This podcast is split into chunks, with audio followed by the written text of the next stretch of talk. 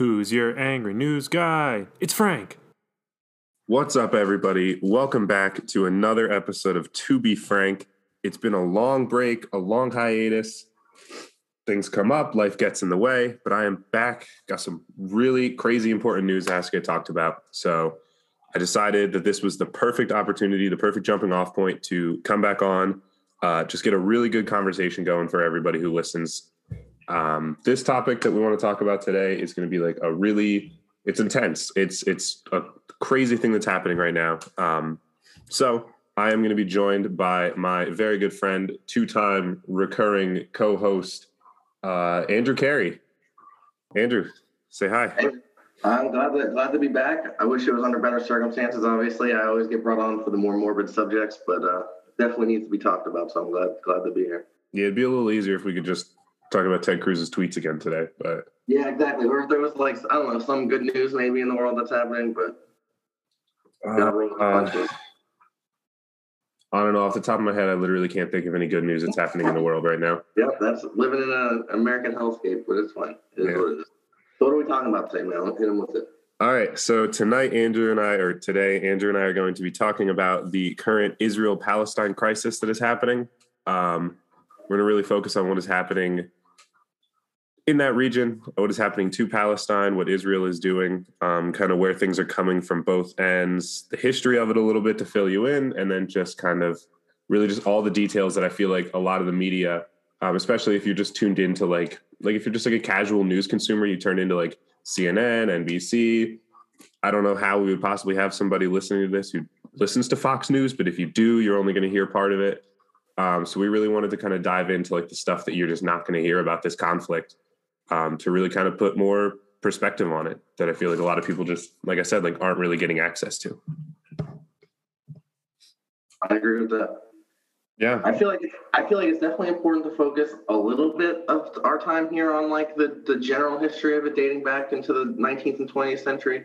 But I feel like if we were to if we were to do an entire history lesson on the history of the Israel Palestine confl- uh, conflict, we could we could use up the whole you know hour hour and a half of this pod that we have. So yeah. Also, I feel like I would need a degree to do that. Like. Yeah, yeah, exactly. But I feel like I have a I have a general understanding enough to like at least give a brief history for people that are coming in completely confused because I know there's a lot of it's not very uh, commonly recognized in like the public opinion of like what's going on. So. Yeah, definitely. Provide a little bit of context for people before we get into like. Uh, yeah, because I mean, I'll admit, like again, like before I really got like looking into this subject and things like that, I uh I wasn't even aware of the fact that like Palestine is technically like occupied territory in the Israeli state, like it's Israeli Palestine. It's it's all the nuance to it. I was entirely unaware of, um, and just the literal geographical context of it too. Like before before really looking into this issue when it came back into the the news cycle. Now that I'm old enough to actually understand what's going on, uh, yeah, I had no idea about the details of this sort of stuff. So. Well, I, I, would say that just generally, I feel like one of the biggest misconceptions about this whole conflict is that, that it's like this irredeemable, inconsolable, permanent religious dispute that's based upon like religious identities and things like that. But it's, it's honestly a lot simpler than that. It's mostly based around land and who the the right to the land that that they're disputing. Yeah, yeah, yeah, for sure. It dates back to the 19th century, but it really picked up steam after World War One Mm-hmm. Uh, when all the Zionists in Europe that were fleeing persecution for like the last hundred few hundred years, and to be honest with you, like I, we're gonna we're gonna do a lot of shitting on Israel as this goes on, but like I I do sympathize with the early Zionist movement of wanting to find a nation state where they could you know be free from persecution because for you know hundreds and hundreds of years the Jews were like number one on everyone's hit list. You know, oh, like, for sure. I mean, you still see it through today. Yeah, exactly. Anti-Semitism is still very much, very much a factor in, in uh, U.S. political discourse and international discourse in general. I mean, just look at the fact that literally, like, the conspiracy theory to start all conspiracy theories was the Protocols of the Elders of Zion. Like, it was specifically targeting, yeah, uh, the Jewish people. Yeah, and even still, like a lot of right, a lot of right wing uh, American political organizations still still raise the Jewish question of like if the Jews are trying to turn America into turmoil over like racial always man Always, man. Char- Charlottesville, Charlottesville. Yeah, exactly, like exactly. Jews will not replace us. Like it's it's still very real. So I don't want anything that we end up discussing today to um, be misconstrued as anti-Semitism. It is very very uh, singularly a criticism of of the uh, Israel state. Yeah, the actions of a nation, not of the people. But with that being said, uh, um, around it, like there was migration from the Jews to Israel earlier than this, but around uh, after the end of World War One, the Ottoman Empire fell, and uh, Britain and the French like divided up the Middle East pretty evenly between the two of them. Mm-hmm. So they they maintained a lot of control, and after that, the British allowed Jewish settlers to move in at a higher rate than before. So you would see thousands and thousands of more Jewish people migrate to Israel under under the British law, like they were they very much okayed it. But after violent clashes between the Arabs that were already there and the Jewish settlers, the uh, the British then like restricted migration from Jewish settlers, mm-hmm. which then prompted the Jewish settlers that were already there to form like militia groups to fight not only the British Empire but also the Arabs that were already occupying the land. Yeah. Uh, sporadic fighting went on like that for about a year, and then in 1947, the uh, United Nations drew up a map, which is it's not like 100% accurate to today because obviously things have moved around, but like that was the first time that the, a two-state solution was drawn up. Yeah, yeah. Neither side particularly cared for that though, and that was what led to the war in 1948. Yeah, yeah. Uh, I'm pulling up. I got this thing right here. It was uh, according to BBC. Jewish leaders were like they were cool with it. They thought that it was a cool plan, but the Arab side uh, didn't agree with it, so it never really came through. Yeah, I mean, but that that's that's what you'll see on websites like the BBC. But it was it was uh, it was definitely still disputed by by a lot of the settlers and the militia groups that were already on the ground in Israel. Yeah, when you give they, land to people. Like, when you give land to people yeah, they, and there's no actual guidelines for uh, like where yeah. your land starts and stops, you're going to just assume everything is yours. I, I, will say though that there is some merit to the fact that the the Arabs that were already there definitely took more of offense to it, but like it was always a part of the Israeli plan to like to take as much for themselves. That's why immediately after it was drawn up, they were trying to you know take more take more than they could. You know what I mean? And so after that, the War of 1948, Israel ended up winning that. Mm-hmm. And um, almost immediately after, the U.S. declared Israel a Jewish state, which was like really big at the time. And uh, also, too, the Holocaust after that kind of galvanized support from like the international community at large towards the idea of a Jewish nation state, mm-hmm. which is kind of which is kind of what's led to like the prevailing uh, public opinion right now of Israel, even even as they continue to do you know terrible things. Yeah. But yeah, so flash forward, flash forward to that. Lots of the land that has was occupied by the Palestinians has been pushed back and pushed back and pushed back and pushed back. Mm-hmm. And with all of that, the uh, the the general state and the, the people who run it of Israel have have shifted completely to the right, like the far right. Oh yeah, yeah. Skipping a, a, lot of obviously uh, important historical moments. Since then, that just gives a little bit of a like a precursor, I guess, to the situation that we're in now. Yeah, definitely. But yeah, as, as mean, of right now. Like, oh, go, go ahead. ahead.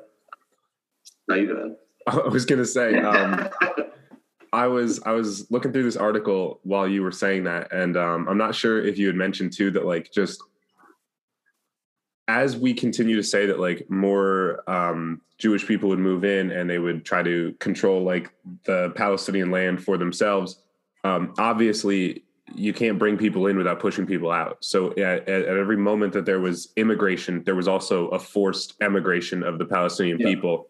They were evicting them from their homes. They were taking control of land that they felt was theirs. Um, we're we're still talking now in the the mid to late 20th century, right? Like this isn't this isn't. Yeah, no, this is around like the 19. This is between like the 1940s. In 1948, when you were talking about the War of 1948, um, that was like the biggest time for it because after the war, um, not only did like, excuse me, not only was Israel involved in that war, but a lot of other Middle Eastern countries were on the side of um, Israel as well. So they wound up uh, evicting like hundreds of thousands of Palestinian people from their homes, and that was when they started to really, really get forced into areas like um, Gaza, the West Bank, Golan Heights. Like that was when those lines started to be like originally defined but the evictions have just continued on since then. So for about one hundred percent, it's been a constant. It's been a constant expansion of of uh, of Jewish uh, occupied land since then. Yeah, at this point, it's been like what 50, 60, 70 years of just consistent like evictions and displacement of people. Yeah, and if you look at the maps, like there, I've seen a bunch of maps circulating online, like of what was the Palestinian land like early, you know what I mean, in, in the 19th mm-hmm. century and then at, up through the 20th century and then to today. Like they, they have pushed these people to like the legitimate, like smallest amount of land they could possibly occupy. Yeah. And they not only push them into this small amount of land, but it's not like it's like a unified piece of land. Like it's not like oh, yeah, Israel was like, yeah, you can have this, this corner. They've deliberately separated these people. That's why. That's why. I mean, we'll get into this a little bit later, but that's why in 2014, whenever like the like before this, the worst conflict that was there in decades was in 2014. And one of the biggest concerns that Netanyahu had was that the West Bank and the and Gaza would would unify, mm-hmm. and that they would they would become like a uh, like a unified block, even though they're not geographically you know located near each other. They would be they would become like like unified in their resistance. Yeah, for sure. That's why even even today, like a lot of the a lot of the violence is is aimed almost exclusively in Gaza, and like I mean, there's still been there's still been clashes in West Bank, but it's not it's not nearly what's like what's happening in Gaza right now. Yeah, and I mean, we can talk a bit, I guess, about why it's so focused on Gaza. Um, I don't know if we want to get to that point yet, if we want to mention Hamas yet, but. Well, I mean, yeah, that's that's honestly a lot of it. They they they hide behind the the facade that like Hamas is this like completely uh, ad- admirable force that's going to like you know pose a significant threat to Israeli life. Yeah, which not defending uh, the actions of Hamas on this yeah, uh, podcast. Yeah, I'm not. I'm not. No, I, I, didn't think you were. I, know. But... I know that there are people. I've seen people who are pro Hamas. Yeah. And like I, I don't. I don't subscribe to that. I feel like if you're firing rockets indiscriminately at civilians and targeting, you know, schools or whatever, yeah, no matter yeah, what yeah. side's doing it, it is. It is not. It is not. uh morally defendable. No, not at all. I don't care what your justification can be for it. Um, but that's, I mean, that's why like Gaza is hit so hard by this because they get to hide under the fact that like, ah, well, Hamas is there and they're they're attacking us and they're firing these rockets and we need to stop them. We need to get rid of them. Uh, so we are going to just blanket demolish this land.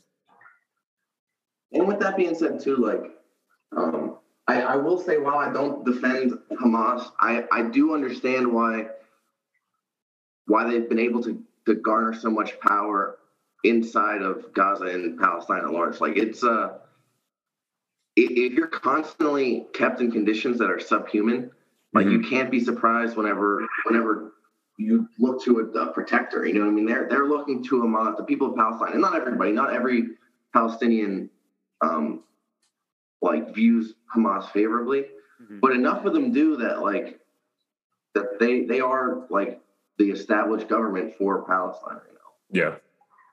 So yeah, just in general, like in the conditions that would lead to a conflict and like Hamas gaining power in general, like let's just take a look at some of the some of the conditions that the Palestinian people are kept in, especially in Gaza.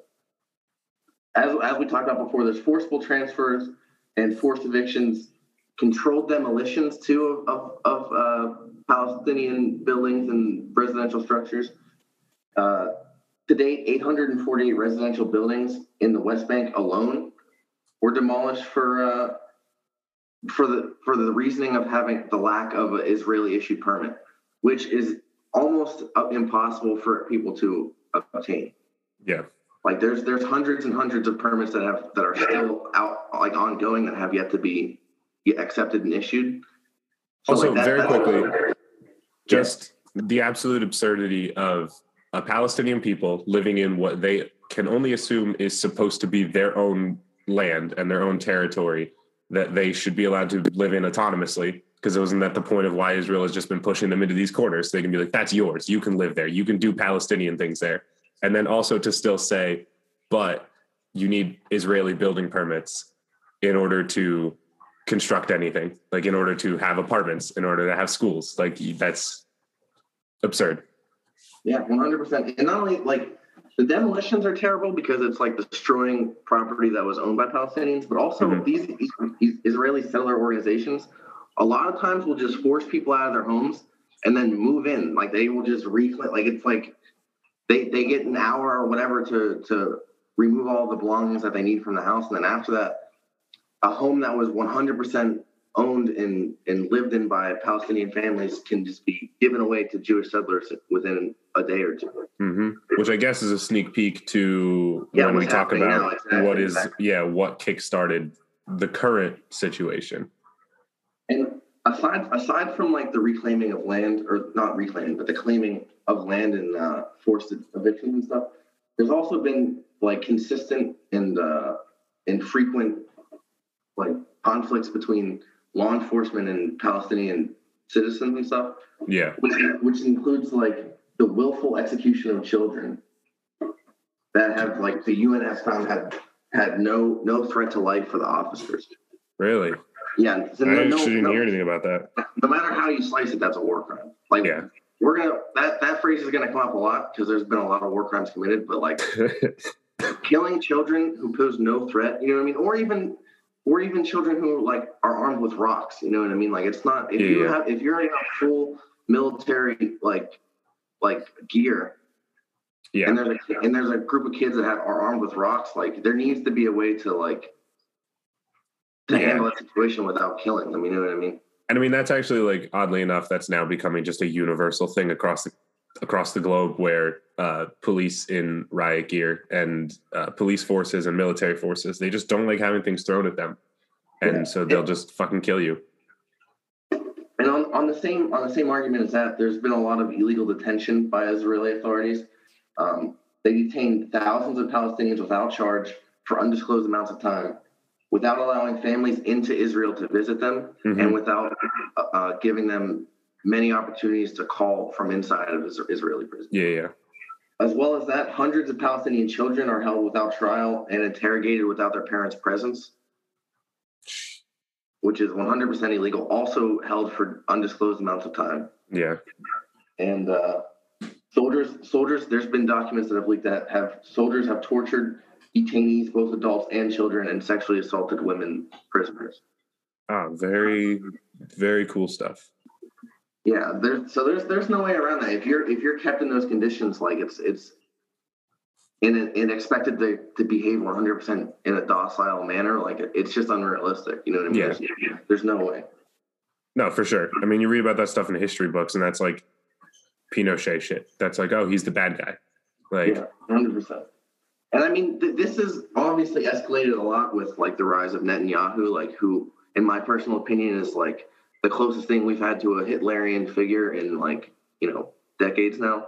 Okay. Like there's been there's been bad dictators who have done really terrible things, but this is the closest we've ever seen to like a legitimate ethnic cleansing. Like they are trying to rid rid yeah. their state of of people who aren't don't fit the mold of what they believe to be like. I'll say Turkey's pretty bad.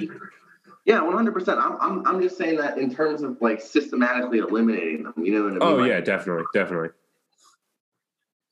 Also, Which, we haven't even gotten to the to the blockade yet. That's been that's going into its 14th year now. Like air, land, and sea blockade of the Gaza Strip, impacting people, goods, aids entering and leaving the area. Mm-hmm. So like they don't have access to health care. You know what I mean? There's there's like in yeah. the entire area of Palestine, there's a very limited amount of hospitals and if you need to go to see a like a, a specialist or like a specialized um, medical procedure, like a lot of times you'll you'll have to just suck it up. There's been yeah. tons of people who've died, but from lack of access to uh, healthcare. Meanwhile, Israel has one of the best healthcare systems and yeah, a great standard of living for their people. One hundred percent, and not only that, but like all of these problems that were already going on in with like access to healthcare in Palestine has only been amplified by like the COVID outbreak. You know what I mean? Yeah, I mean Israel has COVID vaccines, and they are just deliberately not allowing Palestinian people access to uh, the vaccine. Yeah, one hundred percent. And and they destroyed their only testing site in Gaza. Yeah, So there's no way to know exactly who is testing positive in in Palestine right now. I mean, I'm sure there there are there are ways that they're still getting like positive tests out there, but like it's not at a level that you would need to accurately understand the level that COVID is impacting them. You know what I mean? yeah, they have no understanding of what their COVID crisis is like. Meanwhile, so- Israel is getting vaccinated at one of the highest Yeah. rates in And the on, world. on top of that, they have over 1,500 deaths from COVID, which like to me sounds like a bullshit number because if you can't tell who has it, how are you being able to tell? You know what I mean? How can you tell who who has died from it? Yeah, yeah. That, that number, in my opinion, is way higher than 1,500. Yeah, I mean, if people can't go to doctors, if people can't get tested, like there's no way to possibly know. I mean, I guess then we can. That brings us to uh, what really sparked off the most recent rounds of violence, the most recent, most recent disputes, and uh, where we are today. Yeah, so I, I I'll say this: there are there's like is like high-ranking Israel offici- officials have said that they view these conflicts with with Gaza and Palestine at large as mowing the grass, hmm like as things as things that just periodically need to happen in order to like Yeah. like thin the herd in a way. Again, I mean, yeah, they want they want to rid them uh, so that they can just settle and move in.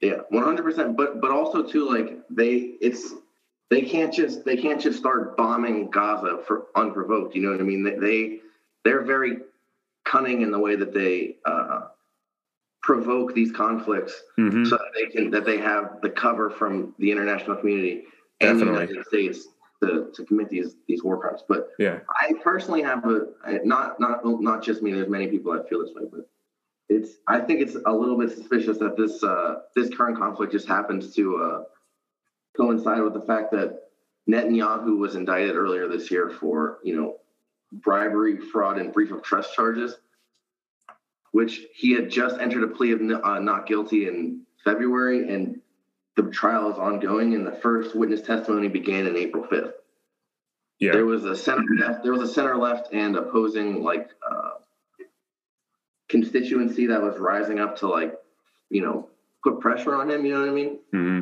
and now now all those talks are completely gone you know what i mean? Like there's no one's no one's talking about netanyahu's uh, indictment and ongoing trial right now ever Yeah. in Well, hopefully soon they'll talk about his war crimes, but yeah exactly but don't count on that because it, it like his public opinion now in israel has gone through the roof you know what i mean they view him as like the protector oh yeah, which is what strong men have done, you know, forever. time again throughout history. Yeah, one hundred percent forever. everybody always needs to find a group that they can other and then by othering that group uh, they convince everyone else to do the same um, yeah so i mean i guess like i said like we keep getting like really close to it but i just want to talk quickly about like what it is that brought us here unless you had something else that you wanted to mention about like the conditions Uh, not so much the conditions, just that it was the general goal of Bibi to provoke Hamas into launching these rockets in the first place. yeah like all, and all of the all of the events that we're gonna that you're gonna get into here in a minute, like one hundred percent were designed to get Hamas to shoot the rockets off. That way they Definitely. could have they could have the video of the the missile or the, the Iron Dome shooting down all these missiles and they could put it on every station in Israel. no be better "Look, propaganda Yeah, we're under attack. You know what I mean? So I need Yeah. to.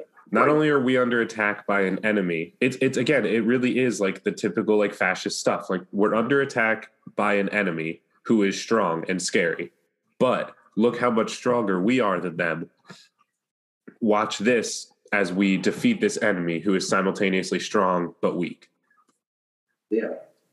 So yeah, so in order to provoke Hamas into firing these rockets, then, um, which I don't know, did we define real quick for the listeners? Did we define what Hamas like? Just very briefly, like Hamas is just the militant group um, that's kind of de facto in control of Palestine. I know Andrew, you mentioned that at the beginning, um, but just because I feel like I'm throwing a lot of words out that again, prior to two months ago, I didn't really know anything about. So, um, but Hamas is like located in the Gaza Strip, which is in like southwest Israel. They Um, also they have they have cells that reach out past that, but yeah, they're primarily that's that's located- yeah yeah that's where their big focus is. Um, so there is a um, one of like the first like inciting incidents uh, recently is that there is a really big um, important mosque to the Palestinian people. The Um, Al-Aqsa Mosque, yeah, I was about to say I don't remember the name and I don't want to try and butcher it. Um, what what is it? it's it? the it's the it's the it's the Al Aqsa Mosque, and it's the third holiest site in all of the Islam religion. Okay, so um, this really, really holy and important site to these people, um, and the Israeli government and police forces uh, set up barricades around the mosque, and they said that it was going to be in order to uh, like control traffic and like all this sort of stuff, but really it was just restricting the Arab people's access to uh, again like the holiest site for them. And the reason the reason that they justified setting up those barricades around the mosque was because of the the largely not entirely but largely peaceful protests that had been going on for weeks before that because of these planned evictions in that were going through uh, Jerusalem. Oh, okay. I was going to mention Yeah. the evictions. I thought the evictions Yeah. came after the barricade. No, no, that was that was they they've been in the court systems now for a while, and like it was it appeared to be imminent. Like the evictions were one hundred percent happening. Oh, So okay. there was like these organic. No, and I don't want to. I don't want to. You know, sugarcoat anything. They were largely peaceful protests, not entirely, but largely peaceful protests hmm through, through Jerusalem and through the old city that uh that Israel then used to justify uh closing in on on the Al Aqsa Mosque during Yeah. not only that, but during the holy month of Ramadan. Yes. So that, that's one of the most important aspects of this whole thing. Yeah. And so then to just continue on with like the events as they proceed, uh, the evictions were still uh, up in the air. There was still a possibility that it was happening. Israeli police forces were starting to like march into areas and like try to like forcefully remove people. Um, and it wasn't just like the Israeli police forces. Every time that I mention the Israeli police, also understand that for every police officer, there was also a private citizen who joined in on whatever this mob of Israeli Yeah. forces was doing. The police were allowing private citizens to join their essentially lynching mobs. Um, so when all of this happens, people again continue to protest at the mosque, and so finally one day the police uh, showed up at the mosque and they barged in, fired rubber bullets, tear gas, uh, stun grenades, like concussive While, while grenades. these people while these people are praying, like Yeah. there there are images of these people mid prayer while police are storming through the, the building. And their justification was because this is the center of all these protests and you need to disperse them, but they stormed into the mosque. Uh, during and- the holy month of during the holy month of Ramadan. Yes. And so uh, the people in and around the mosque did respond by throwing, I don't know, like fireworks and stuff, like whatever they had to respond. Um, it turned into a little bit of a, a scuffle, a little kerfuffle there. Uh, a lot of people on the Palestinian side were injured. Um, and in the process, over 300. Yeah, yeah. Okay, I didn't even see the official number yet. Yeah, there, was, there was over 300 injured, and many of them were seriously. There were there were cases of people who like lost eyes. Yeah, I mean, you can't shoot rubber bullets at unarmed people. Unarmed people, like they call them non-lethal. They're just less less lethal. Like you're still gonna, you can still die. Um, but during this whole uh, during the whole scuffle, uh, a tree outside of the mosque lit on fire. Um, there is no confirmed report as to who caused it. It's very possible that it was both. Like, it's possible that it was either side, um, because in the middle of everything, in the heat of the moment, both sides were actively engaging one another. Um, but when the tree was set on fire, uh, there's video of the Israeli people um, who were around and watching this. Thousands. Thousands, yes, chanting and singing um, and celebrating the fact that they think the mosque is going to burn down. Uh, and the song that they're singing, according to a reporter on the ground in Israel who translated it, um, I don't have the exact translation, but it was something along the lines of the song about uh, Samson in the Bible, who was attacked by the Philistines and they plucked out both his eyes. And so he said, For both my eyes, I will take their lives, or something along those lines. Um, so they are saying that if this mosque was to burn down, it is retribution for whatever tragedy they think yeah, that, yeah, whatever they think the Arab people have done to them. Um, but also talking about the fact that like Netanyahu and the Israeli state is starting to become very like ethno nationalist and very fascist. Uh, in the same sense that Netanyahu is this strong man, part of fascism is creating people who are willing to die in a death cult for Yeah, you. 100%. And it's, it definitely seeps into the to, to the culture at large inside of the, Yeah. the state. Yeah. And it's like the willingness of people to accept that they might die uh, in order to wipe out their adversaries. Uh, spoiler alert: Samson kills himself uh, in order to destroy the temple and kill the Philistines. So it's just this like weird death cult that's emerging. Yeah, one hundred percent. And I also I, I think it's important to note, like while while the the the raiding of the mosque, which happened over that weekend four times throughout a five day span, like it was over five days that that mosque was routinely raided during what was still amounted to be the holy month of Ramadan. Mm-hmm. Like I feel like I, am gonna keep bringing that point up because it's like oh, it's like disgusting. That, yeah, it's 100 percent designed to provoke a response. You can't you can't destroy somebody's right to to pray. You know what I mean? Right, right to celebrate the holy month in the third holiest uh, landmark in all of Islam. Yeah. But on top of that, all, that whole situation with the mosque came on the back of uh, an April 22nd march of right wing Israelis through the old city of Jerusalem in the uh, the Sheikh Jarrah neighborhood that was that was going to be where the evictions were at. Yep. These, right wing Israelis marched through the city chanting "Death to Arabs! May your village burn!" and harassing and attacking families and throwing rocks at like buses and, and uh, Palestinian residents. Yeah. And that that was only that was only two weeks before the mosque thing in the first place. So like like like to your point, there's there's definitely a fusion of of like the Israeli defense and security forces as well as private citizens and like you know right wing nationalists. Mm-hmm. They're they're almost they're almost like uh, lockstep and arm with each other. You know what I mean? Oh, for sure, for sure. So like w- with that with that lead up, I think we did a pretty good job uh, describing the raid on the mosque. Like after that, it was it was pretty much. I don't want to say left Hamas with no options, but you can't be surprised at the actions that Hamas took after that. Yeah, yeah. I mean, it, it's just a clear. It's the clearest provocation that I think we've seen in recent years. So then, after that, the, the Hamas sent the rockets over none of which hit any Israeli structures. There were some that landed in fields. Most of them were intercepted on the yeah. first wave of, of, of rocket launches. I want to jump in really quickly. Uh, whenever people talk about like Israeli rockets and Hamas rockets, I think it's mm-hmm. important for context for people to understand. Hamas doesn't actually have like it's not a state military. They're yeah, a militia. They are militant people. They don't have any funding there's a blockade they can't receive arms like they do it, obviously they they navigate it in a way because they do have them but they can't receive them so they're certainly not receiving military uh, military weaponry in the same level that israel is so like when people say hamas fires weapons and fires rockets into israel they are just like they they describe it as being indiscriminate but it's indiscriminate because they literally don't have the weapon capabilities to shoot guided missiles to carry out uh, formulated I, I attacks.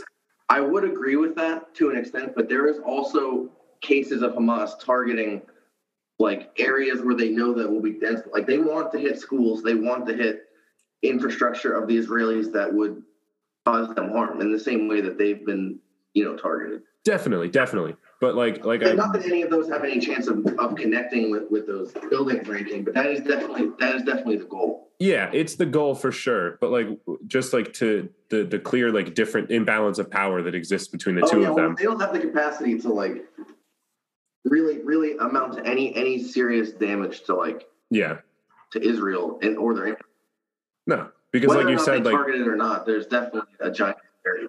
Yeah, because like you said, like they fired off the first barrage and the Iron Dome intercepted them, like yeah, which the United States gave to Israel. One hundred percent.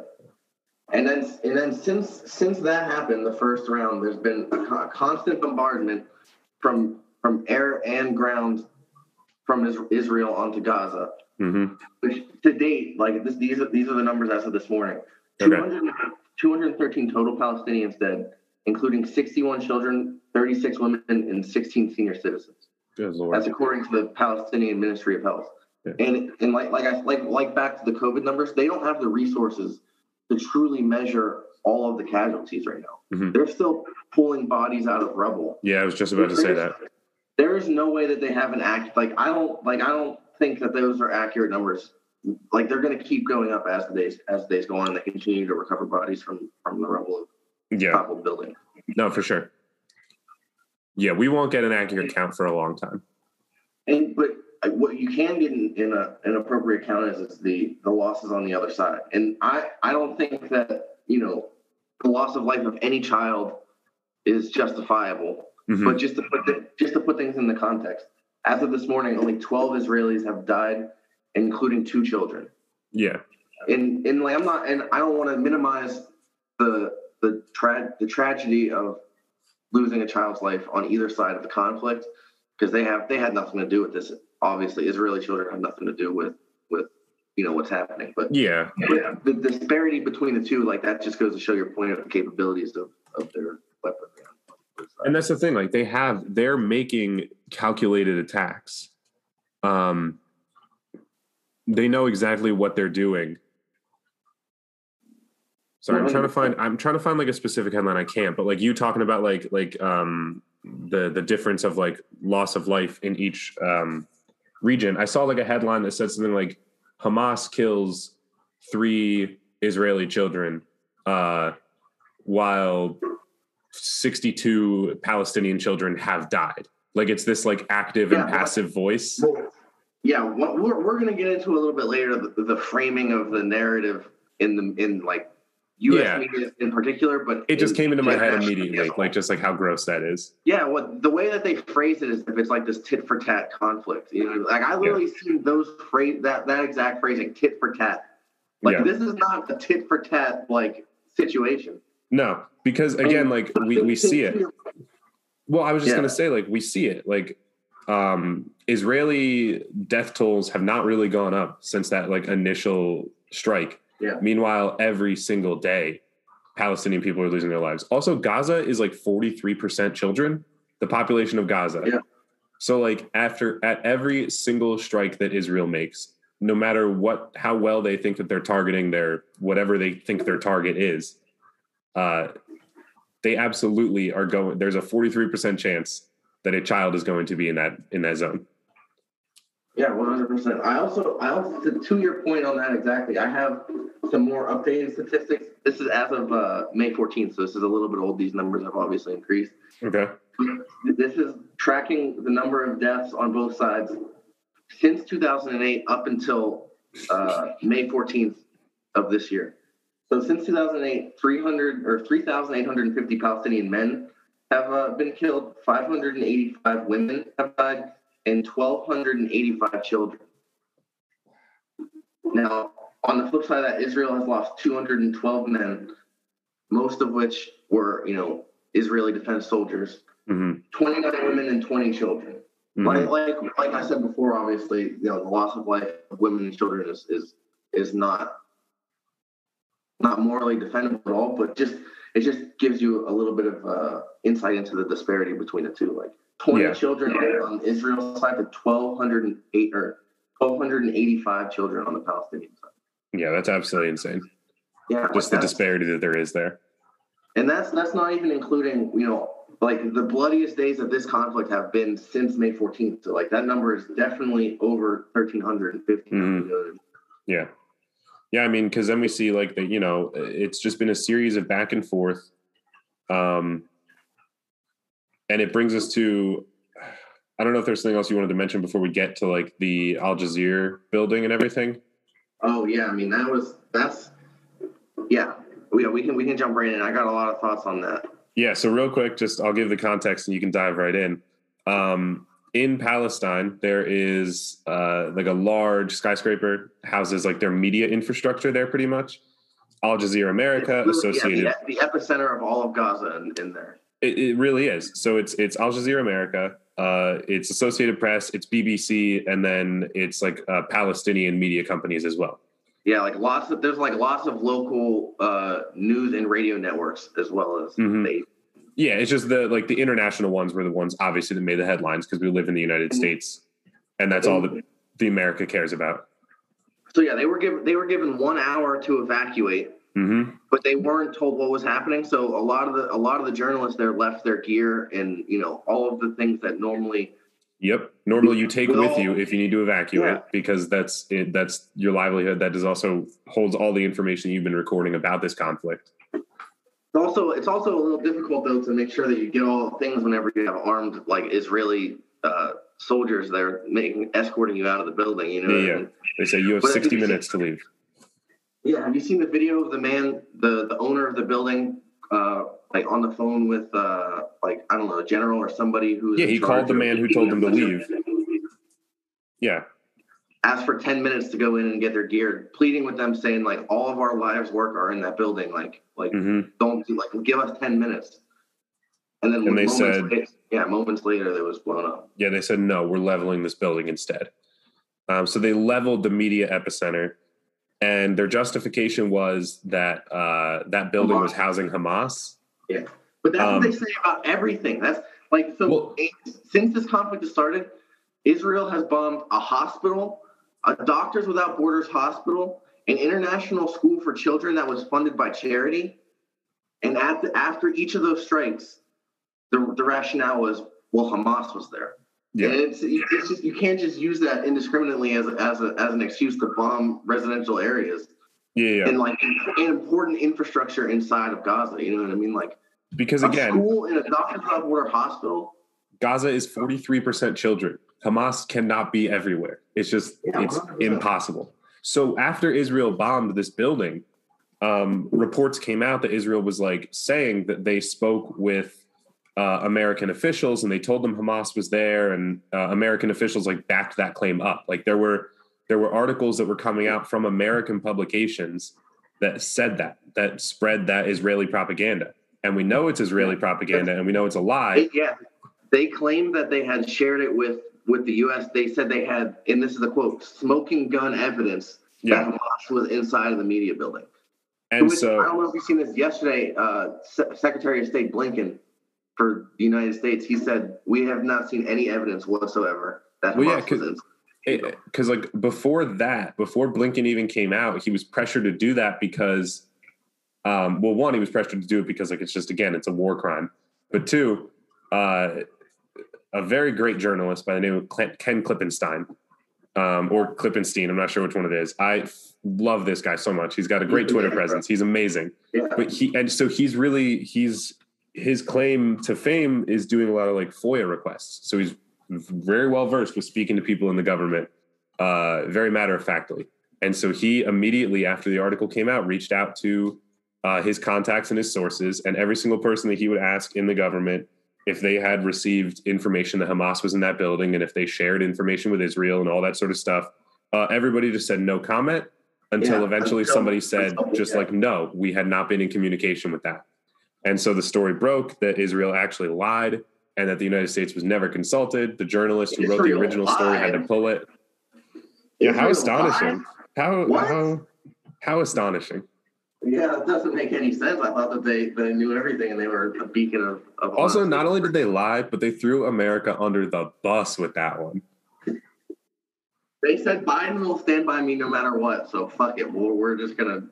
But my thing, my thing with this whole media building too, like I get it, it's terrible.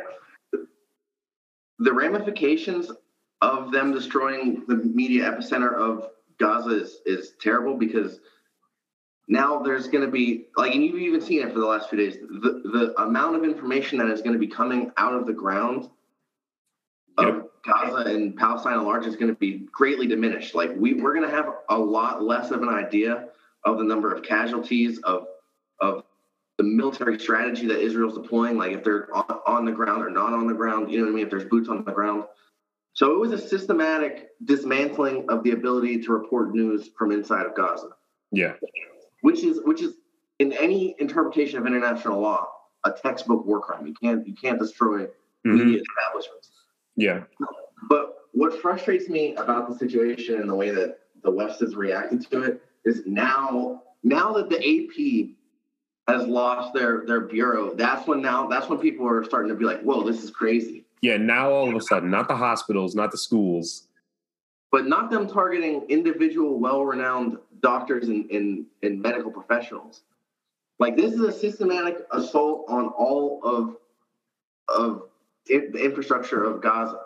Like they Yeah. have killed they have killed surgeons, doctors, No, Andrew, would be able to- they killed Hamas. Hamas doctors. I know that's exactly right. But it's just it's frustrating to me that that that all that level of carnage was framed in Western media as like violence on both sides and Hamas rockets, and that's justifiable to Western media. But the second that you come for the AP in their in their like bureau of of uh, or the as soon as you come for the AP bureau of of Gaza, like that, that's when it becomes a thing. You know what I mean? Yeah, yeah. yeah. Now, fuck, now everybody has to pay attention. You fuck with the Associated Press, and you're going to get some mean articles about you. But you how dare you? yeah, you how dare you? Children, and it's justifiable. That just yeah, goes to show a lot about a lot about Western media in general. Yeah, I mean, they love to. They'll both sides it until they're blue in the face. Like, yeah, but yeah, I mean, that's kind of where we are to date. Yeah. Um, and yeah, it does really bring us to like the response from the United States, from the West. Um, actually, even then, before we even talk about like what the response is from the United States, let's talk about how uh, involved the United States is in Israel's well, I, capability mind, to do, do this. I, do you mind if I take this one? Because I got some, I got some data here that's pretty fucking nuts. Yeah, do your thing. All right, so this is this is like a history of the U.S uh, involvement in Israel and like their their funding, and this is according to the Con- Congressional Research Services. So the U.S. has provided uh, to date uh, 146 billion dollars to Israel, almost entirely in bilateral aid in the form of military assistance. Mm-hmm.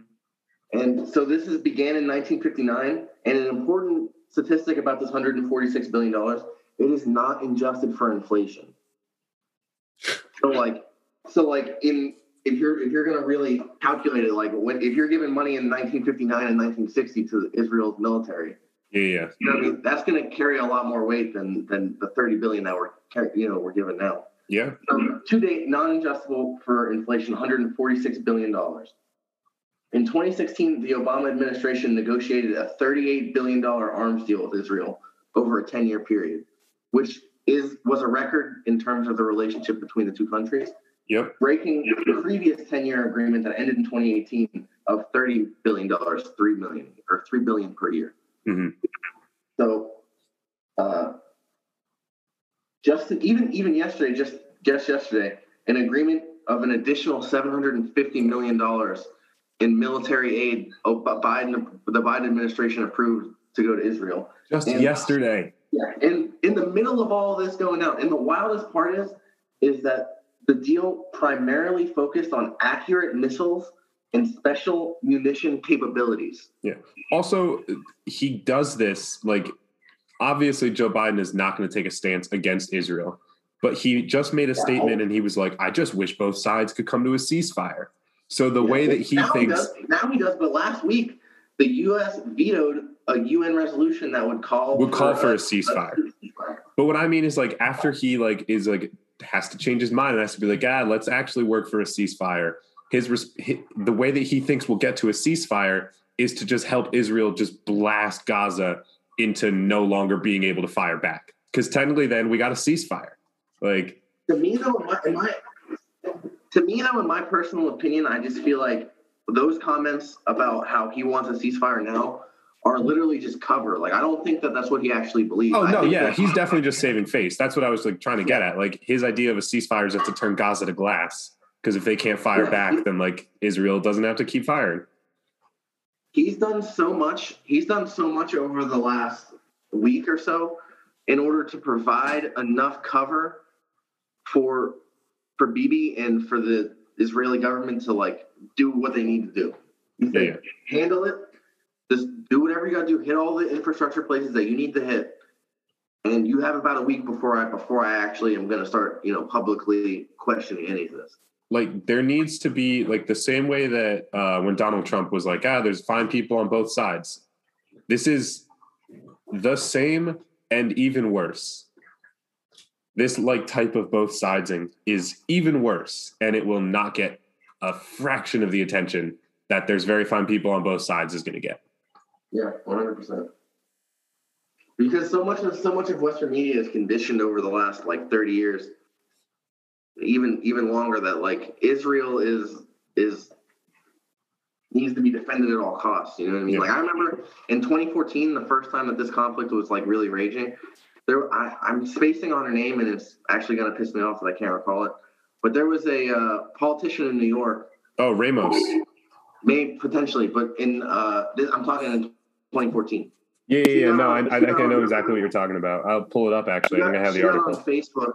Hold on, let me let me go on this. She she got on Facebook and posted Palestine with like a heart emoji. Jessica Ramos. Yeah, and it derailed her political career for years after that. All she said on Facebook was Palestine heart emoji. Yep. And like she was torn to shred amongst American politics. So like I just think I just think it goes to show a lot about how at least in a, in a, in one like good aspect of this situation it goes to show how how much room there is for dissent now in in the prevailing opinion that Israel can do no wrong. We're getting like a little bit better with it. Yeah. Well, not, I would even say like in terms of if if that was the bar in 2014, Palestine with a heart emoji, and then you are like almost banned from politics for like years afterwards, then now AOC going onto the uh, congressional floor with like pictures of the carnage from from Gaza talking about how this is unacceptable. You know, we need to to limit our our uh, aid to Israel. Like that, that's that's a pretty big jump in just seven years. Oh, for sure. There's actually. Let me see if I can pull this up. Um, I have an article here from the Intercept. It's talking about what they said on the floor because it was like the whole squad. Uh, Cori Bush went up there. Um, Rashida Tlaib, who is Palestinian, was like in tears on the Congress floor. Like, yeah, oh, I, I, remember watching that. Um, there was also Betty McCollum, Andre Carson, Joaquin Castro. But there's like I had a count of how many people signed on to this. I can't find it. But there's like a good handful of people. Like people are talking about the squad because they're the ones that are like front and center. They're really bringing it to the front. But there's a good like five, six, seven, eight other people that are joining them. Um, in like the fight against uh, the foreign aid that we give to Israel. So like it's not great and it's not actually going to like go anywhere. But the fact that like there's a little bit of pushback from Congress now. Yeah. Well, that that's the thing that's most important is that like I even read this article the other day about how Netanyahu didn't understand or didn't predict that there would be this level of backlash against the situation because in you know and every other time that he mowed the grass as, yeah because there never was yeah, exactly. So now th- there is definitely more international pressure. Like there's in London, there was over 150,000 people that that protested uh, for, for on behalf of Palestine. Yeah, globally. Uh, yeah, so it's like it's like uh, it's definitely more like that's one thing to hang your hat on is that public opinion for the situation has definitely has definitely moved in the other direction. Mm-hmm. And I feel like the longer that this goes on, like each, like every day it, that's coming out is the bloodiest day to yeah. date in Gaza. So the longer that this goes on, the more I feel like you're going to get, especially in the Democratic Party, you're going to get more people that are like, all right, this yeah. is ridiculous now. And I mean, even like like people like our age, I see on social media all the time. Like everybody's sharing stuff about what's going on in Gaza. Like people are, for once, like really like hyper aware of what's happening. Well, well, I agree. I agree with that to an extent, but also too, like um, I just got to air some grievances towards like the liberals that I personally follow on social media. There was so many people in the lead up to the election who was like very involved, and those same people now, I feel like ever since Biden won, they've checked out completely from the political arena. And yeah. like yeah, like, like you said, there are a lot of people sharing images and things that are going on in Gaza, but there's a lot of people who I expected to see more vocal about things who are just posting pictures of their lunch or their their walks or their you know what I mean? Like yeah no you're definitely right. wow but in the hypocrisy is is like you know you, you'll find people who are like well what does it have to do with me? Like it doesn't matter blah blah blah. But at the end of the day your tax dollars are going to fund it like are funding this. Like you are this thing we're paying for this. We're paying yeah, for this. like and not only just we as in like oh the country but like you specifically like not like eh, not, you can't quantify it and be like well one dollar out of every paycheck but like the hard-earned money that you are laboring for is going mm-hmm. into a pool which is then being scooped out and, and sent off to Israel to go commit legitimate genocide. We can't do Medicare for all. We can't even lower prescription drug prices, but we can send uh, money to Israel that they then are required to use to purchase weapons from the United States. Yeah. Uh, and then also they have like a small portion that they can use to purchase weapons from their own manufacturers. And it's just it's just to me it's very frustrating because it's like I it's just you you you said that you cared. You know, I mean, if if you you made you build your whole thing around how like oh I'm voting for Biden because and I, I respect people that voted for that made the calculation that Biden was the lesser of two evils mm-hmm. or whatever, and that he was gonna that he was the better choice for you personally. Yeah, all of the same people are very quiet now, and it's just like yeah, it's like because. Like, oh, do, ahead. you actually care about the things that you were claim that you that you were like lecturing other people about, or you just wanted to not have to think about well Trump being in office. Anymore. That's the thing. Like for a lot of people, like for a lot of people, I actually have both the left and the right because for some reason my Instagram Explore page started uh, featuring like Turning Point USA videos to me. Oh, fucking Charlie and, Kirk. And the thing is, I'll watch them because I want to know what they're saying. But now I just get so many of them. So it's yeah. just if I go on Instagram, it is just flooded with like Charlie Kirk memes, Candace Owens, like all that sort of shit. Like people like fawning over Joe Rogan, like oh my god. So I um, but like before I talk about that, like the people on the left, it was so easy to be against Donald Trump because it was so like blaringly obvious. It was stuff that you saw every day. You saw it on the streets. You saw him saying stupid things in his press conferences, like, and you know, it, nobody wanted a fascist in the United States. Nobody wanted Nazis. Nobody wanted to deal with that. So it was so easy to be like, oh, well, I'm just going to vote for the guy to replace him. But now this stuff that's happening, it's not as obvious. It's harder to follow. It's harder to understand. And it's it doesn't impact you, you every out, day. If you check out completely, if you say, all right, my guy's in there, like, yeah, well, that's what I mean. Like, you don't wake up every day and be like, oh, he said something else stupid. And now, like, yeah. there's a police protest. Like, it just doesn't, it's not happening so yeah, if you uh, if you don't want to pay attention, you don't want to involve yourself, because a lot of these people who were anti Donald Trump were just normal people. They were just people who tune into the news once a week, and they just so happen to see that this absolute monster is in charge. Uh, and because of the way that the Western media frames things, Joe Biden is never going to be portrayed in the same way. Which again, he's not the same, but in this context, he really is.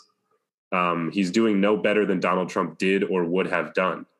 And I would I would even say that like like Biden and it, his relationship with Israel runs way deeper than Trump's did. You know what I mean? Not that not that Trump would care about human rights violations and. I mean, Trump Gaza. moved the embassy for Israel to Jerusalem. He was like, "No, this is now officially in our eyes Israeli territory." Yeah, but if he didn't do that, Biden would have too. You know what I mean? Like, like that wasn't. That's not something that like I get. Like that is that was a huge moment in terms of like for Israel. Yeah. But at the same time, like if that if that hadn't been done by the time Biden got there, Biden would have done that. Yeah. Also, I don't actually think Biden, Donald Trump knew what he was doing. I literally think yeah. he was just like, "Oh, this is going to get us a bunch of money for arms deals." One hundred percent. But Biden, Stephen Miller Biden, knew what he was doing. Yeah, yeah, for sure. But Biden has a has a deep, long, and rich relationship with with one Netanyahu personally, mm-hmm. but also also the Israeli government as a whole. Like, there's videos of him like in like the 80s and 90s talking about how he's a Zionist and like you yeah. don't have to be Jewish. You don't have to be Jewish to be a Zionist, and like, I just, I just feel like, I just feel like I, there's a lot of people like myself who predicted this, who said, "Yo," like I remember specifically, I was having conversations with people and saying, "I understand you think that Biden is the savior for human human, human rights, but watch a few months after he's in office, what's going down in, in Palestine and Gaza." Yeah. And now, now we're in that exact same situation, and it's crickets from all those people that spent so long in the lead up to the election legitimately lecturing people about how how much of like a human rights savior Joe Biden is and how he's going to return the soul of the country. Yeah. And it's like he, he did. He res- he restored the soul of the country, which has always been funding war crimes in the Middle East. Yeah, this is what we always were. This is what we always were, and he just wanted to bring us back to this. It's easy. And, and I, I honestly feel like the reason that the U.S. has been so heavily involved in Israel for the last, you know, 40, 50 years now it's not because it's not because they have this like general general like uh, admiration for the Jewish faith or anything like that. I don't. I truly believe it's it. They view Israel as like a military base in the oh, middle sure. of the Middle East that they know is like it's literally just a pawn, a chess, a chess piece in their war games that they can use to control and subjugate and Yeah. extract resources from the That's all it is. They needed control of somewhere in the Middle East, and we have managed to fuck up every other attempt that we've made at either working with or conquesting a nation in the Middle East. Uh, and Israel was all we had left. That's exactly what it is. So you you pump them up with the biggest military by like by far hmm in all of the Middle East, and then you you ask them to do things that do their do your dirty work. You know what I mean? Like whenever Israel bombed like the nuclear reactor in Iraq, and and you know what I mean, or Yeah, that's what it is. And again, it's always under the cover. cover. It's always under the cover of, well, we need somebody on the ground to watch out for Hamas. We need someone on the ground to watch out for Iran. We need somebody on the ground to watch out for Iraq. Like, that's all it ever is for them. It's just this cover of needing somebody to watch out for these other dangerous places. That's why that's why so much of the like like how to harkening back to the point that you made about the Israeli citizens who were like dancing and singing while the tree in front of the mosque burned. hmm I just feel like that that is one hundred percent a byproduct of like American like the Americanization of Israel. You know what I mean? Like like whenever you pump up a military state like that, like that's gonna flow. Like if you listen to the interviews of people in Israel talking about the Arabs and the Palestinians, it's very reminiscent to right after 9-11, whenever you would ask like, Yeah.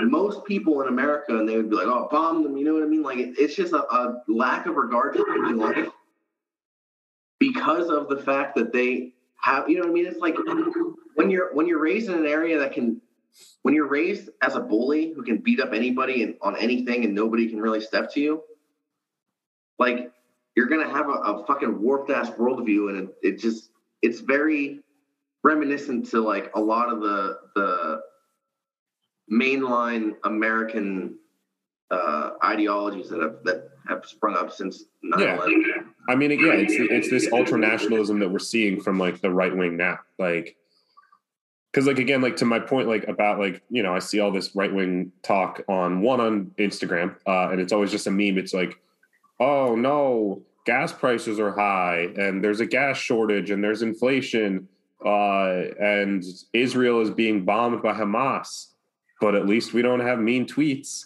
like. It, it's just this like gross again misrepresentation of everything but also this understatement of just like actually where things are at. Yeah, one hundred percent.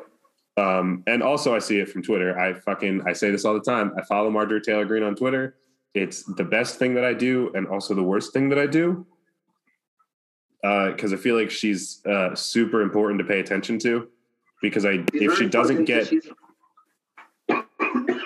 well, I was just gonna say if she doesn't actually get like kicked out of office, uh, she will hold her her seat forever, uh, and she will always be like a mouthpiece for like the really fringe aspects of the far right. She's one hundred percent plugged into that that ideology and that group, that pool of crazy people that are that make up like some aspects of the American right right now. Yeah, if you want to know if you want to know where the fringe right is without Donald Trump, uh, just follow her because she absolutely is like indicative of it. But she had one tweet um, that I just responded to. I was like, "You, you're just the worst, man." And it's not even her worst one. She's been calling the squad the Jihad Squad, which is very gross. Uh, so she's been hashtagging Jihad Squad, and she just keeps like calling people out. Just ah, AOC, if you want to be a role model for young women, then stop acting like a hate America communist supporting terrorists that want to kill people and destroy our freedoms. Like it's it's this like gross misrepresentation of everything. There's never been a moment where palestine was like oh well once we once once we get our freedom from israel we're coming for america but people have this like weird idea that palestine and the arab people if they are able to break free from israel that they are going to all of a sudden like come for us and come for our values It's just people like that have no concept of the geopolitical landscape. It's just it's just easier to scare people by saying the terrorists are coming for you, and it's just it doesn't mean anything in the grand scheme of things. Granted, it works in Georgia, which is I'm pretty sure where she was elected from. yeah she's in georgia uh, Yeah, but it's not. It's not. I, I, I don't know. I have. I she re- definitely represents the craziest faction of the right, but I don't see her. Oh, she gets like global donations. Yeah, one hundred percent. But I don't see her ever being uh, a national factor, other than No. the, But she's always going to be like where the fringe voice is. yeah. 100%. And for every for every tweet she makes like that, it's so influential. Every single time that she's able to just blanket call uh, Hamas and all Palestinians the terrorists, like again, Hamas, uh, a militant terrorist group, but to then blanket it to all Palestinian people and use that in defense of Israel after everything that we just talked about. Yeah. It's And disgusting, but people listen. in, she also, she also, and people like her don't take into consideration the conditions that have led to a, a, a militaristic, you know, group like Hamas to have so much power inside of, you know, those those uh, parameters. So I, Yeah. I, I feel like th- there's just so much of like we could spend a lot of time talking about how fucked up Margaret Taylor Greene is, but she's just so blatantly like I don't want to say irrelevant because she is pretty relevant, but just blatantly uninformed and not acting in good faith. You know Yeah. mean? But then the, you're the always going to get crazies like that that are just fucking.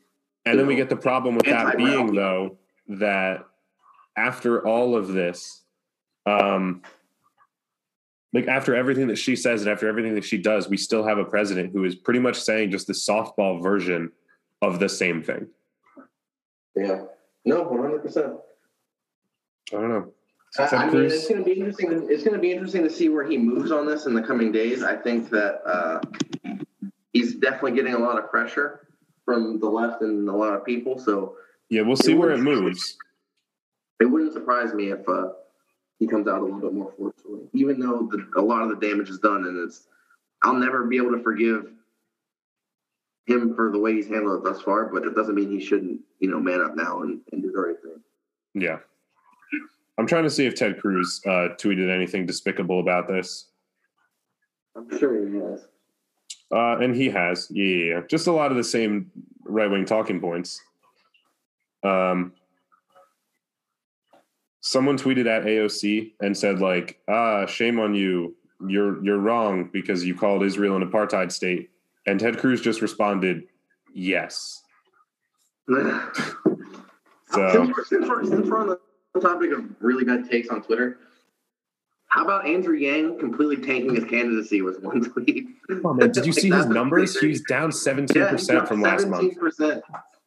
That's pretty awesome. I can't believe there was ever a time where I was like, yo, Yang's the man. Like, he's, he's a real good guy. Well, because when he was running for president, he never once actually spoke about what he thought about anything besides universal basic income and the treatment of.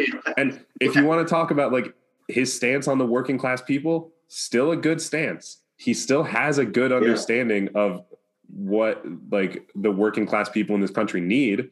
Uh, To, an- So- to an extent, though, he also he also one thing about him though that I, I have I have seen that kind of goes against his working class hero persona is that he wants the UBI, but he also wants to use that as a way to uh, eliminate all other social programs. and- yes, and yeah, yeah, yeah, yeah. That was always my thing that I told you about UBI. Which- that I thought it was just going to eliminate the safety net. It doesn't have to be that way, but if in in in his interpretation of that plan, to do that, which means that if you're if you're somebody who is is eligible for more than whatever twelve hundred dollars a month in in social safety net programs, like you're shit out of luck. You can take your twelve hundred dollars and go fuck off. Yeah. Yeah, no, bad take. Uh, everybody's got bad takes now. I Um, will say, I will say to end this on a on a generally positive note, for as you know as much as we can considering the situation. It's encouraging to see how many people are like waking up and realizing that this is uh, calling it for what it is a, a- an ethnic cleansing genocidal mission and that there are war crimes like many many war crimes being committed by the israeli Mhm. israeli state yeah, and and I, I also think too that um not only is there a lot of people that are, are speaking up about it, but there's a lot of people that are like organizing. Like I don't know, I, I don't particularly care for everything that he does, but there's this uh, YouTube and Twitch streamer named Vaush who yesterday yeah, he did a he did a um a live stream the other day. It was a 24 hour live stream for the Palestinian Children Relief Fund. And he I, probably by the time that we're done with this video, he'll be over two hundred thousand dollars raised. yeah, I heard about that. Like, that- that's pretty incredible, man. Like there, it's just things like that that are are are give you a reason to at least have some hope that the general consciousness of of America and even a little bit larger, like you know, other liberal democracies are starting to yeah the right idea. It's funny too because that's so encouraging, uh, and like the way that like the left in Congress is rising up and calling out Israel and saying it's an apartheid state and like all this sort of stuff. Uh, that is encouraging, and also it is discouraging in the fact that there's such a blatant disconnect between the people who actually have the power to make these decisions versus the people who are just stuck Do having to yell about Yeah, it all the time. Yeah, the That- people who literally like what like my man runs a, a YouTube channel and he said, "Fuck, what can I do? I'll just sit at a computer chair for 24 hours straight and raise as much money as I can." Yeah. And meanwhile, That's you got again the actual like influential like could end this, and he's just like, yeah, I'll Yeah. just give him more money for missiles. Yeah, 100. percent So it's like it's it's just a drop in the bucket in terms of like what can be done and is being done, but it's still it's still encouraging to see that. But and his goal was only hundred thousand dollars over the whole 24 hours. So like yeah, within within like 18 hours, he's raised double that from people that are just as pissed off about it all over the country and probably internationally too. So it's just yeah, things like that. You got to be able to hang your hat on some silver lining here. no, definitely. And like nothing is ever going to be immediate. Like I think that we like always want like at least I do. I always just want like immediacy when it comes to like actual like really tragic issues like this. There's nothing I want more than just for like things to just be to just end, to just be different. And it yeah, just when it comes to when it comes to civilians being bombed, it just seems like like it's not like it's something that's super complicated to end. You know, they Yeah. just stop bombing civilians, and that could Yeah. be an immediate re- like. But even if they stop this specific conflict, the same way that it happens every five, six years, it's going to happen in five or six more years, unless the encouragement that we're getting from seeing people, uh, again, like progressives in Congress and people like us and that streamer and the, the people who donated over $200,000, like over time, the influence uh, from people will grow. Um, and we can only hope that it's it's unfortunately not going to happen now, and it's probably not going to happen in the next decade.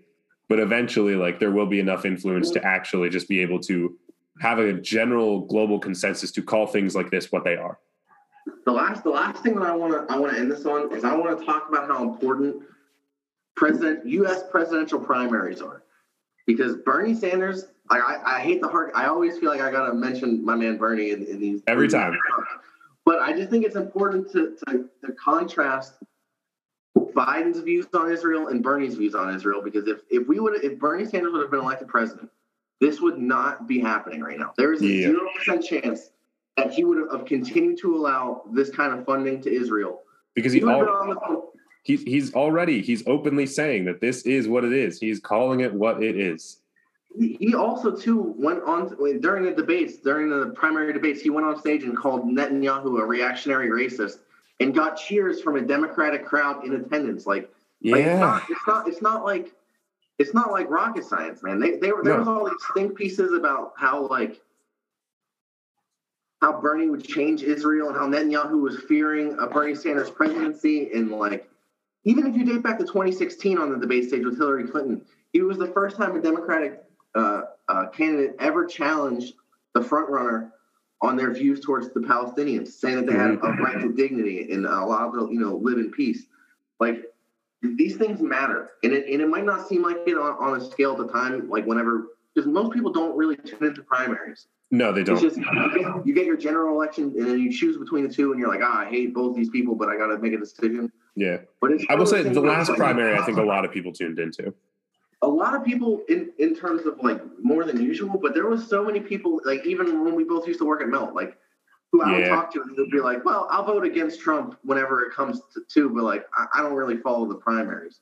Yeah, and it's just like it's just like these things matter not even just to us, but on an international level. Like hmm we need to view our vote as a, as a way to to end suffering on an international scale, like to prevent to prevent serious atrocities and war crimes. Like it it doesn't seem like a big deal to you, but but like the Palestinians were praying and, and pleading for Bernie. Like there was all, every single Palestinian group, Palestinian American group inside the United States has had endorsed him and were showing up to his rallies and yeah like, you, just need to, you just need to listen to these things because we're Yeah. going to have an opportunity to do this again in two years. You know what I mean? Yeah.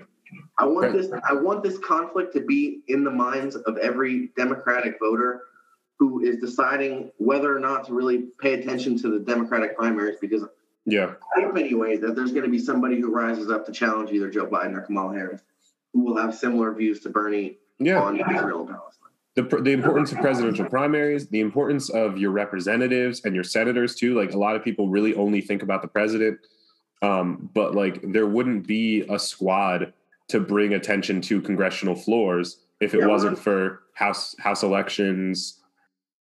I just mean I agree. Like local elections in general are very important for other reasons, but if we're talking about foreign policy in terms of like executive aid, like like this is this is one of those issues that is like I don't want to say exclusively re- reliant on on the presidential aspect of it. Oh, it definitely is. Definitely, yeah, like if, if, if if it wasn't Joe Biden in office right now and it was somebody like a Bernie Sanders, the situation would be totally different, regardless of the we and we wouldn't have to rely on five members of the squad. Yeah, for sure. Trying to shift the public opinion all on their own.